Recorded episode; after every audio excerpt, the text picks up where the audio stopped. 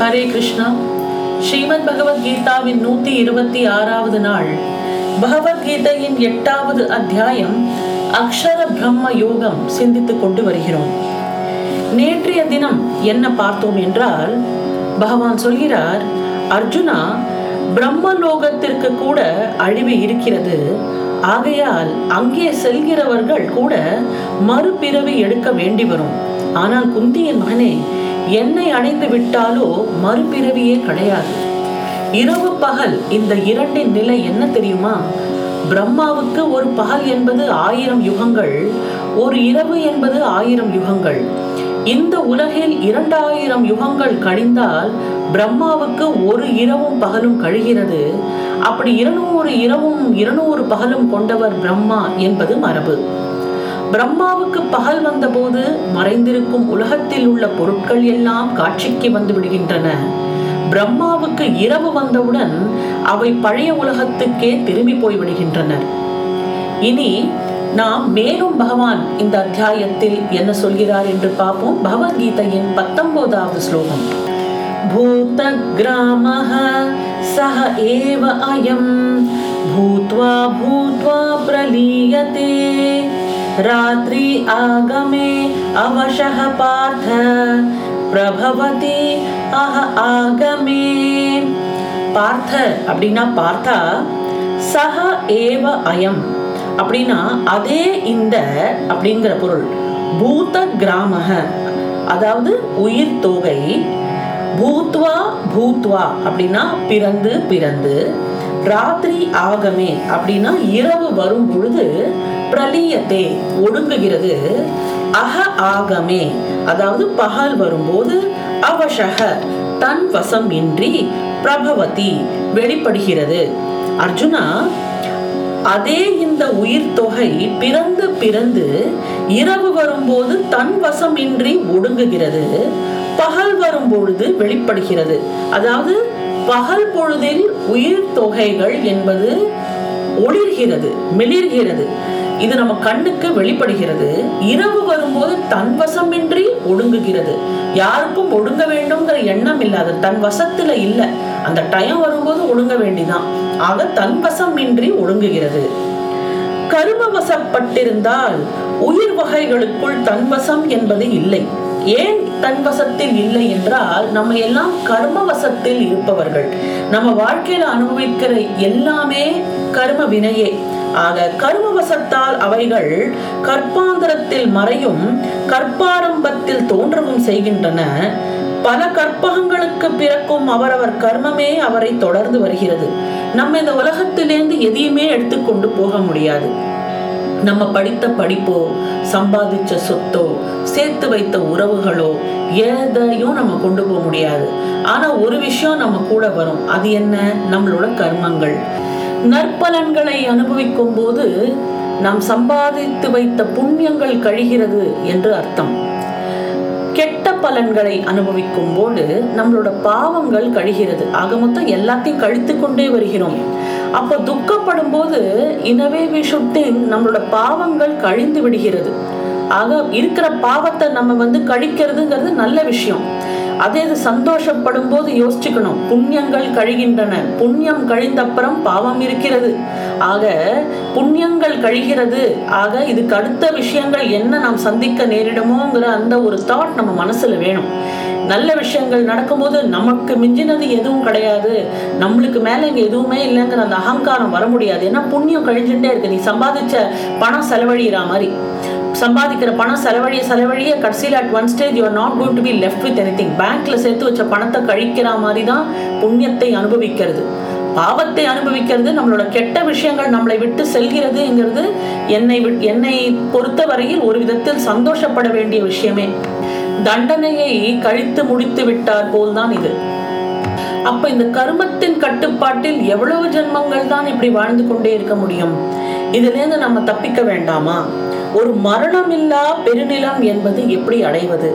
அதை சொல்கிற ஸ்லோகங்கள் தான் இருபதிலிருந்து இருபத்தி இரண்டாவது ஸ்லோகம் வரைக்கும். இனி இருபதாவது ஸ்லோகம். பரஹ தஸ்மாத் து பாவः அந்யः அவி அத்தாத் சனாதனः யஹ சஹ சர்வேஷு பூதேஷு. நஷ்யத்சு ந வினஷ்யதீ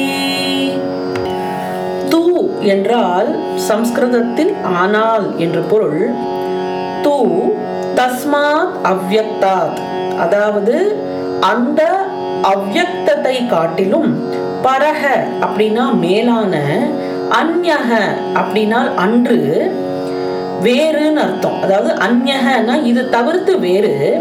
அவ்யக்தக அவ்யக்தமாய் சனாதனக சனாதனமாய் யக எது? பாவ உள்ளதோ? சக. அது சர்வேஷு பூதேஷு. எல்லா உயிர்களும் நஷ்யத்சு. அதாவது ந நஷ்யத்சுங்கிறதுக்கு அர்த்தம் அழியும் கால் அதாவது நசித்து போவது. நஷ்யத்சு அழியும் கால் ந வினஷ்யதி அழிகிறதில்லை.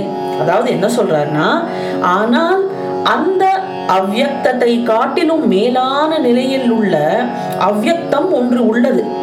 உயிர்கள் எல்லாம் அழியும் போது அது அழிகிறதில்லை. அதாவது இந்த அழியிற உடலுக்கு மேலான ஒரு விஷயம் இருக்கிறது.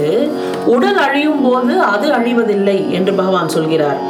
பிரம்மா உட்பட்ட தோன்றியுள்ள அனைத்தும் தோன்றா நிலைக்கு வரும் பொழுது அவ்யக்தம் என்ற பெயர் பெறுகிறது. இந்த வார்த்தைக்கு என்ன அர்த்தம் என்றால் தோன்றி தோன்றி மறைந்து கொண்டே இருக்கும்போது ஒரு தோன்றா நிலையை அடையற ஒரு ஸ்டேட் அதுதான் அவ்வியக்தம். நீரானது ஆவியாகும் பொழுது புலன்களுக்கு அகப்படுவதில்லை. அங்கனம் பிரம்மாவின் சிருஷ்டி மறையும் பொழுது புலன்களுக்கு தென்படுவதில்லை. அவித்தையில் மறைந்து கிடக்கின்றது. மற்றொரு அவ்வியக்தம் இதற்கு அந்நியமாக பரமாக சனாதனமாக இருக்கிறது. அது இந்திரியங்களுக்கு எப்பொழுதுமே எட்டுவதில்லை. அதாவது one form to another form matter is getting transformed from one form to another form ஒரு ஃபார்ம் நம்ம கண்களுக்கு புரிகிறது.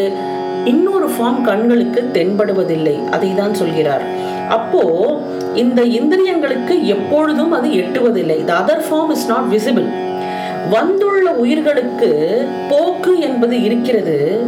அதீத அவ்யக்தமோ போக்கும் வரவும் இல்லாதது. என்றைக்கும் அது தன்மயமாய் இருக்கிறது. இப்போ இந்த உயிருக்குள்ள இருக்கிற ஆத்மா கண்ணுக்கு தெரியாது.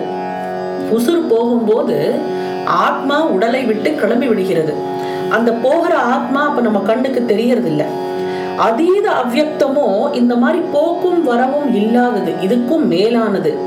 அதன் சொரூபம் எத்தக என்று மேலும் ஆறாயம் இடத்தில் என்ன தெரிய வருகிறது என்றால் இருபத்தி ஓராவது ஸ்லோகம் அவி அத்தக அக்ஷரக இதி உச்சதக தம்மாஹு பரமாம் கதீம் யம் பிராப யனனின் வர்த்தந்தே தம் தாம் பரமம் மம இது வந்து ரொம்ப நல்ல அழகான ஒரு ஸ்லோகம். அவ்யக்த அப்படின்னா அவ்யக்தம் அக்ஷரக அப்படின்னா அக்ஷரம். இட்டி உக்தக என்று சொல்லப்படுகிற தம் அப்படின்னா அதை பரமாம் கதிம் அதாவது பரமகதி என்று சொல்லுவர். ஆகும் அப்படின்னா சொல்லுவர். எம் எதை பிராபிய அப்படின்னா அடைந்து ந நிவர்த்தந்தே திரும்ப வருவதில்லையோ தத் அது மம என்னுடைய பரமதாம் அதாவது பரமபதம். எல்லா இடத்துக்கும் போயிட்டு திரும்பி திரும்பி வந்தாகணும். தோன்றி மறைஞ்சாகணும். திருப்பி தோன்ற வேண்டும் திருப்பி மறைய வேண்டும். இந்த சைக்கிள்குள்ளதான் இருக்கும். ஆனா இந்த சைக்கிள்ல இருந்து விடுபட்டு ஒண்ணு இருக்கிறதுங்கிறார். அது என்ன? எந்த இடத்துக்கு வந்தப்புறம் திரும்பி போவதே இல்லையோ அது என்னுடைய பரமபதம் அப்படின்னு பகவான் சொல்கிறார். எந்த இடத்துக்கு நீ வந்துட்டேன்னா திரும்பி இந்த பிறவி கடல்ல தப்பிச்சு போயிடலாம். அது என்ன? என்னோட பரமபதம். என்னோட பரமபதத்தை அழிந்தா அழி நீ அடைந்தாலே ஒழிய உனக்கு இந்த பிறவி என்பது மீண்டும் தொடர்ந்து கொண்டே வரும். ஏனென்றால் நீ கருமவசத்தால் இருக்கிறாய். அப்படிங்கிறது தான் இதோட மீனிங் அர்த்தம் அக்ஷரம் என்று சொல்லப்படுவதை பரமஹதி என்று சொல்லுவர். எதை அடைந்து உயிர்கள் திரும்பி வருவதில்லையோ அது என்னுடைய பரமபதம். அவ்யக்தம் என்பது இந்திரியங்களுக்கு எட்டாதது. அக்ஷரம் என்றால் பழுதுபடாதது. பரபிரம்மம் எப்பொழுதுமே இந்திரியங்களுக்கு எட்டாததாகவும் பழுப்ப பழுதுபடாதவாகவும் தான் இருக்கிறது. தோன்றா நிலையில் உள்ள பிரகிருதியும் அவ்யக்தம் என்று சொல்லப்படுகிறது. பரபிரம்மமும் அவ்யக்தமே என்று சொல்லப்படுகிறது. ஆனால் இரண்டுக்குள் உள்ள அந்த பொருள் வேற்றுமைகள் கருத்தில் வைக்க வேண்டும். பிரகிருதி அக்ஷரம் அல்லது அழியும் தன்மையது பிரகிருதி என்பது சரம். க்ஷரம் என்பது அழியும் தன்மை உடையது. பிரம்மமோ அக்ஷரம். பிரகிருதியில் ஒடுங்குபவைகள் திரும்பவும் தோன்றுகின்றன. பிரம்மத்தில் ஒடுங்குபவைகள் தோற்றத்திற்கு திரும்பி வருவதில்லை. பிரம்மத்துக்கு ஒப்பானது வேறு எதுவும் இல்லாததால் அது பரமபதம் என்று சொல்லப்படுகிறது. இப்ப நம்ம வந்து முன்றைய சாப்டர்ல கூட பார்த்தோம். பிரகிருதி புருஷன் அப்படின்னு ரெண்டு இது. பிரகிருதி என்பது பகவானின் மாயா சக்தி இந்த மாயா சக்திக்கு உட்பட்டு இருக்கும் போதுதான் நமக்கு இந்த திருப்பி திருப்பி பிறப்பு இறப்பு இந்த துவைத்தத்துக்கு நாம் உட்பட வேண்டும். ஆனா பரம புருஷன் கிட்ட நம்ம வந்து அந்த பக்கம் சரணாகதி பண்ணிட்டோம் என்றால் இதிலிருந்து நாம் தப்பித்து விடலாம். ஏன்னா பிரம்மத்துக்கு ஒப்பானது வேறு எதுவுமே இல்லை. பிரம்மத்தோடு ஒன்றிவிட்டால் திரும்பி பிறக்க வேண்டிய அவசியம் இல்லை. அப்போ இந்த பிரம்மத்தை அடையும் வழி என்ன அதுதான் இருபத்தி இரண்டாவது ஸ்லோகம் புருஷः सः परः पार्थ भक्त्या लभ्यः तनु अन् अन्यया यस्य अन्तः स्थानि भूतानि येन सर्वम् இதம் ததம் அதாவது பார்த்தா நான் அர்ஜுனா பூதானி ந உயிர்கள் எஸ்ய அந்தக ஸ்தானி அப்படின்னு சொல்லும்போது எவனுக்குள் இருக்கின்றனவோ? ஏன எவனால் இதம் சர்வம் இவையாவும் தத்தும் அதாவது வியாபிக்கப்பட்டும் இருக்கின்றனவோ? சக பரக புருஷக அந்த பரம புருஷன் அனன்யா பக்தியா அனன்ய பக்தியால் லப்ய அடையப்படுகிறான். அப்ப அந்த பரம புருஷனை எப்படி அடைவது? என்ன வழி? பக்தி ஒன்றேதான் வழி அப்படின்னு சொல்லிட்டான். அதாவது இந்த பரம புருஷனை அடைய வேண்டும் என்றால் இந்த பரம பதத்தை அடைய வேண்டும் என்றால் அதுக்கு ஒரே வழிதான் இருக்கு பக்தி வழி. நிறைய பக்தி பண்ணினாலே ஒழிய அவனை அடைய முடியாதுங்கிறது இதோட பொருள். அர்ஜுனா உயிர்கள் எவனுள் இருக்கின்றனவோ எவனால் இவை யாவும் வியாபிக்கப்பட்டும் இருக்கின்றனவோ அந்த பரம புருஷன் அனன்ய பக்தியால் அடையப்படுகிறான். கடவுள்னால செய்ய முடியாதது ஒரு விஷயம் இருக்கு. என்னன்னு யோசித்து பாருங்கள். கடவுள்னால செய்ய முடியாதது என்ன? தன்மேல் தானே பக்தி பண்ணிக்க முடியாது. பக்திங்கிறது வேற ஒரு பக்தன் தான் அவனுக்கு கொடுக்க முடியும். அவனிடம் இல்லாதது ஒண்ணு என்ன? பக்தி. அவன் தன்மையிலேயே தானே பக்தி பண்ணிக்க முடியாது. அதனால்தான் பகவான் பக்திக்கு கட்டுப்படுகிறான். ஏன்னா அவனால செய்ய முடியாதது விஷயம் அது ஒண்ணு. ஆக பக்தியால மட்டும்தான் அவன் அகப்படுவான். அனன்ய பக்தி என்பது வேறு ஒன்றையும் நினையாது. அவனிடத்திலேயே செலுத்தும் பக்தி. இதை ஆத்மஸ்வரூபமானது சனாதனம் என்று சொல்வார். கடலுக்குள் மலைகள் இருக்கின்றன. ஆனால் அந்த மலைகளுக்குள் கடல் ஊடுருவி பாய்ந்து வியாபகமாக இல்லை.